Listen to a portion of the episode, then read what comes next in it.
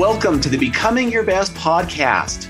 We're here to provide you and your team with the resources, tools, and content to achieve your greatest potential. For those interested in additional resources or services, such as the weekly planners, online planners for Chrome or Outlook, keynotes, live training, coaching, or certification, you can visit our website at becoming your best dot com. Now, when you listen to an episode that resonates with you, we invite you to share it with your family, friends, and team members so that they can experience the same type of motivation and results in their lives. Also, if you haven't already subscribed, please hit the subscribe button. It works on Apple, Stitcher, Google, or whatever platform you're using so that you can get a new podcast reminder each week. Now sit back, let's get started, and we hope you enjoy the podcast.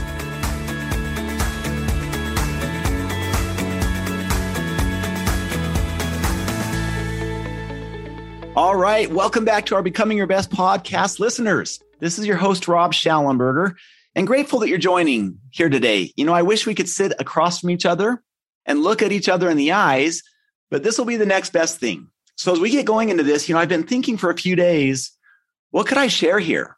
And one of the things that I love about doing these podcasts is it really focuses on us as individuals, especially, you know, myself, as I'm thinking about what can I share here, I'm often the, I'll say the best benefactor of that thought. And I want to share with you how this podcast topic came about. Now, a lot of you may be familiar with Do What Matters Most or the six-step process. There's some of you that may not be familiar with the twelve principles of highly successful leaders. And this is really where the company actually started. You know, the first book, Becoming Your Best, and it was focused on these twelve principles that made great leaders great. You know, you look at certain leaders, managers, and you ask, what sets certain leaders and managers apart from everyone else, especially the good ones, the great ones? And over and over, you see these twelve principles at the core and the center of what they focus on. Now, one of the things that we invite people and teams to do when they go through this twelve principles training is to focus on one principle a week. In other words, in a team setting, they rotate among team members who leads the discussion. So for example, take build and maintain trust. It's one of the twelve principles. Maybe during that particular week, you have someone leading the discussion and they may share an interesting story, a topic, or an idea. And then, you know, maybe there's three or four minutes spent on what can we do to build and maintain trust with each other and with our clients. And you can imagine the power of that kind of discussion. Well, my friend Justin shared that their team topic for this week was principle number five, live the golden rule. Now, there's two parts to that. It's how we treat other people. And on the business side, it's how do we create a world-class customer experience? And by the customer, I mean the internal and the external customer. So it's a really encompassing principle. Well, I think it was Brad, one of their team members, who led the discussion, or at least he participated in this discussion, and he shared a Forbes article written by Rasmus Haggard about the difference between empathy and compassion. And so this is the article that Justin shared with me, and, and apparently he shared it with other people in the organization as well. And this is really fascinating. And I don't know if you've thought about the difference between those two words, but I really hadn't put much time into that. So think about it. What's the difference between empathy and compassion? And after reading this article, it really sparks some ideas in my mind that I hadn't developed before. And so this is an important distinction. And this podcast is really devoted to what that distinction is because it impacts every one of us. And so I really want to take a few minutes and dive down a little more, you know, I'll call it in the weeds, a little more in depth into the difference between empathy and compassion. And we can really use this podcast as a self-check, a self-analysis for ourselves to say, wait a second, which side of that spectrum have we been leaning on? So let's just see if we can define those. And while there may be a lot of definitions out there, I grabbed just a couple off of Webster's dictionary and see if these resonate with you. So let's take empathy first. Empathy is when we feel other people's pain. In other words, we take on us their pain, their suffering. There's an empathy there. Compassion, on the other hand, is taking action to relieve the suffering or pain of others. Can you see the difference? And so like Rasmus described in his article, empathy can be the spark that ignites compassion, but on its own, without compassion, it can be a danger for the people and the leaders who live by empathy. And I'll explain why. because empathy is often reserved for those who are in our circle of friends or family, maybe our inner circle. So empathy, and again, this is one of those things I hadn't thought about until reading this article. Empathy can be exclusionary to those we don't know. So think about that. Because empathy is when we join in the suffering, and compassion, on the other hand, is stepping in and asking how we can help, there's a real difference in those. So let's take empathy, for example. Empathy can be limiting, especially when we're talking about those outside our circles, those who might be suffering. We see it, we're aware of it, but our brain might say, you know what, that's just hard work. And the brain rejects the effort. And I think we've all experienced that. You know, you see something on Facebook or wherever, and because there's a complete dis- disconnect, we think, yeah, that's hard, but we don't do anything about it. And we certainly can't take on everyone's challenges. I get that. But that's part of the, the limiting factor to empathy is we oftentimes truly reserve empathy only for our inner circle. Whereas compassion is not only joining in others' challenges, it's actually doing something about it. And therein is the difference between the two. So in this article, it was interesting to note that empathy alone can be draining emotionally and physically. I mean, think about that. We've all experienced empathy to a degree. Some people significantly more so than others. Uh, for some people, it's a lot more in your nature, maybe than it is for other people, but we've all experienced it to a degree. And because it can bring a bombardment of negative emotions with it, that's why empathy can tend to drain us over time. In other words, is all we're doing is taking on their sorrow, their pain. However, if we flip the coin, compassion is intentional. It's solution focused. And while empathy alone can be draining, compassion can be restorative. And I love that thought process. So, you know, rather than feeling drained, someone else dumping all their challenges on us, compassion can be restorative. Think about that. When we help others, there's a feeling that comes with that. And I personally believe that that feeling comes from God, the light of Christ. In addition to that, though, when we help others, there's a dopamine release in our system. So there's an actual chemical reaction that empathy alone doesn't generate. So while empathy is feeling others' pain, compassion is stepping up and doing something about it. One is draining, one is life-giving. Now, ironically, this is what's interesting. Through compassion, the act of serving others, while we may think that's going to improve them, it's interesting that it actually improves ourselves oftentimes more than the person we helped. Think about the times in your life when you've been compassionate. What did you feel? What were the thoughts and the emotions that you experienced after your act of compassion or kindness? And if you're like me, most of the time we would say, well, you know, I felt better. It, was, it felt awesome to do something for that person. You probably re- remember a lot of those experiences because we are lifted in the process of lifting others. It's hard to be upset, depressed, or down when we're compassionate and actually serving others. And so with that foundation and the difference between them, you know, hopefully established here, I just want to share three quick stories from my life of people that have been compassionate rather than just expressing empathy with us. And maybe think about some experiences in your life where people were compassionate to you. What impact did that have on your life? And if you have a family, what impact did that have in your family? So I'll just give, and these will be quick, these won't take long, three brief examples of this to illustrate the point. When I was in the Air Force, I was deployed, I was away from home. You know, this happened a lot. You'd go on these two, three, four-week T D Ys, or multi-month T D Ys, as we call them, temporary duty assignments away from home. And it's interesting because things always tended to happen when I was gone. You know, the water heater breaks, you know, name the issue, car has a challenge. And I don't know why that happened that way, but it seemed to be the just the way it worked. And anyway, I was gone on one of these deployments and one of our daughters got sick. And, you know, this is in the stage where we had several children at home. My wife just completely immersed in young kids, diapers, meals, everything that goes along with that. And I'm not there to help. And so, you know, you could imagine the emotional weight that was on her shoulders dealing with all of these things. She's got one or two young, young kids, plus my daughter who's sick, plus everything else that she's doing to take care of the house. You know, that could be emotionally draining for everyone. Now, if you're someone that's a neighbor, maybe someone who's in the same church or whatever the case might be, a friend, you could look at that situation and have empathy. Oh, man, that must be really tough. Sorry you're going through that. And there's a start, but nothing really happened, right? And we'll always remember the man who is a close family friend who took a step up and had compassion rather than just empathy. In other words, he organized some meals for my wife and the kids. He came over and brought her this warm pie.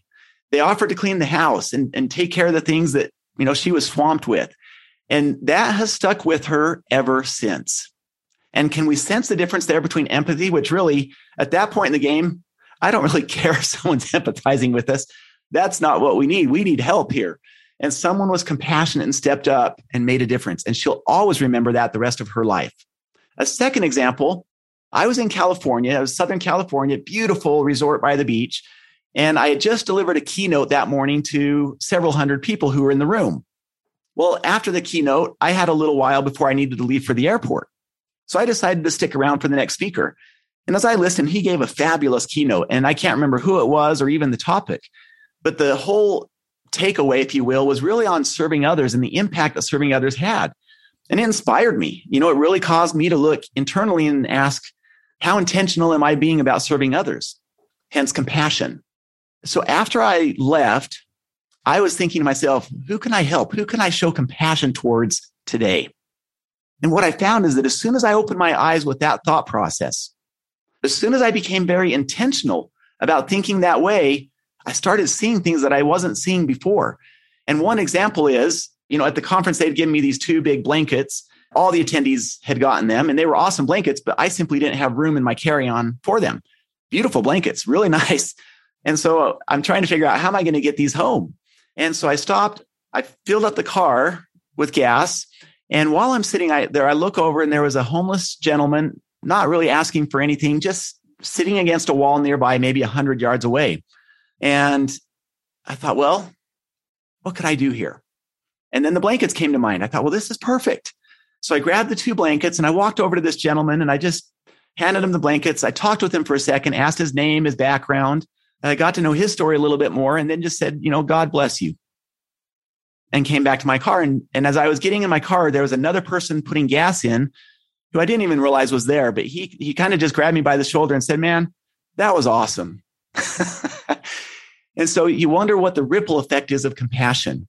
Now, that wasn't highlighting me that day. I'm actually going to highlight that keynote speaker. He's the one that brought my awareness to compassion and serving others. I don't know that had I seen that gentleman there that I would have done that had it not been on my mind because of that keynote speaker.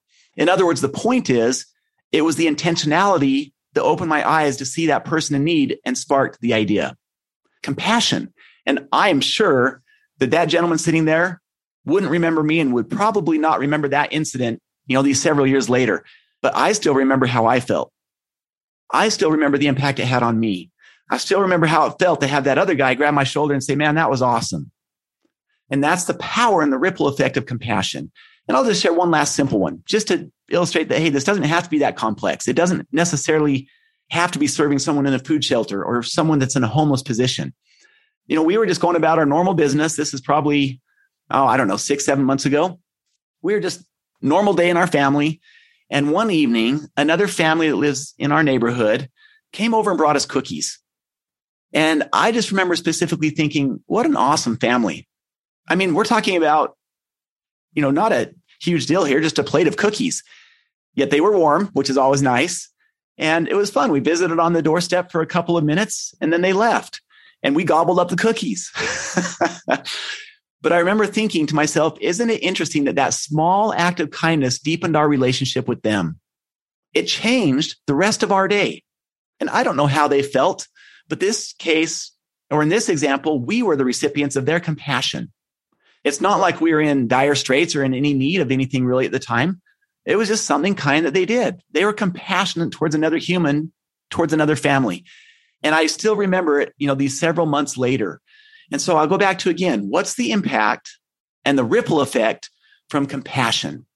And so as we get ready to wrap up today, you know, one of the questions that was on my mind, and I'm sure at this point, as you're listening to this, maybe you're asking yourself this, how can we become more compassionate? You know, what are specific ideas on how to do that? And in the article, Rasmus shared a couple ideas, and I'm going to insert one or two others. One of those is, first of all, to have more self-compassion. Think about that. How much easier will it be to observe opportunities when we're not so engrossed in our own critiques. I mean, if you think about this, and I've asked groups this a lot of times in different places around the world, you know, who's our own greatest critic? Everyone immediately nods because they they acknowledge that, hey, we're our own toughest critics. It's the person in the mirror. So really, I, in my opinion, and over the course of meeting with people through the years and experiencing it myself, we need to quit criticizing ourselves. We need to quit criticizing the person in the mirror. And if we have setbacks, if we have challenges, we need to reframe those and learn from them rather than blame ourselves, rather than take on guilt or shame or all of these self-deprecating emotions. And so one of the things, if we're going to be more compassionate towards others, is we need to come from a place of light, joy, and happiness ourselves. And that's easier to do if we're having self-compassion, if we're a little easier on ourselves, if we're serving ourselves and growing the light that exists within each one of us. So that's number one. Number two should be no surprise, and that is to do pre-week planning. And anybody that's doing pre-week planning is going to be more intentional than someone who's not. Quadrant two, we call that. And although compassion can certainly be spontaneous, I mean, there's opportunities like that gas station example. You know, there was an opportunity, there was a guy that needed help, bam, we helped. But how about the cookies? While that might have been spontaneous, that's something that can also be thought of in pre-week planning. And so again, while compassion can oftentimes be spontaneous, it can also be planned. So for example, serving the homeless, helping in a shelter, taking food to a family that's going through a challenge. Pre-week planning is about being intentional. And when we think about those who can serve, it's amazing the ideas that can come. And so I invite you, if you're not currently doing it, to jump back on that pre-week planning wagon. If you're not sure what I'm talking about, you're listening to this podcast and you're saying, what's pre-week planning? Then I invite you to read chapters seven and eight in our book, Do What Matters Most, to walk through the four steps on how to do that. All right, the third and final thing that might increase our compassion towards others is to adopt a daily compassion practice. It can be small. Maybe it's just a note or a compliment to someone. Or maybe it can be bigger, you know, such as a meal for a family that's going through a challenge or serving someone in a homeless shelter, whatever it might be. The point is, it doesn't always have to be big things. Sometimes it's these small and simple things like a note, a compliment. That's what can make a real difference rather than just saying, you know, that that's really tough. Oh, that's hard. Find something to do for others, even if it's simple, on a daily basis. And the point is that by doing that, we become more intentional. Compassion becomes more of our go-to rather than just empathy. And we feel the life-giving force of compassion rather than the drain of empathy. And so my invitation for all of us is that while we can still have empathy, rather than just having empathy alone, let's allow that to be the spark for action. In other words, compassion. And rather than just feeling other people's pain, which as we've noted now several times, can often be draining, let's intentionally lift others and be compassionate, which is energy giving. So thank you so much for joining us today on the podcast. I hope this sparks some ideas in your mind. For me, reading that Forbes article was powerful. You know, I really hadn't stopped to consider deeply the difference between empathy and compassion. And I'm really appreciative of my friend Justin in sharing the article. That's the power in sharing, whether it's a podcast, an article, a book, or anything else.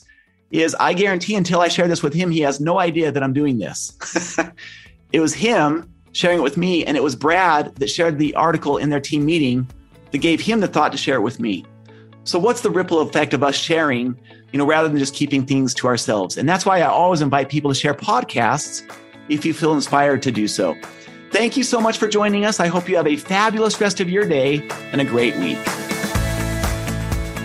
Thank you for listening to the Becoming Your Best podcast. If there was something in this podcast that you felt would be helpful for a family member, a friend, or even a coworker, we invite you to share this podcast with them now while you're thinking about it. Also, remember to subscribe so that you never miss an episode. Now, for additional resources and tools, such as how to join our monthly peak performance coaching program, or how to get certified as a trainer or coach, or schedule a workshop or keynote, you can visit our website at becoming your best dot com.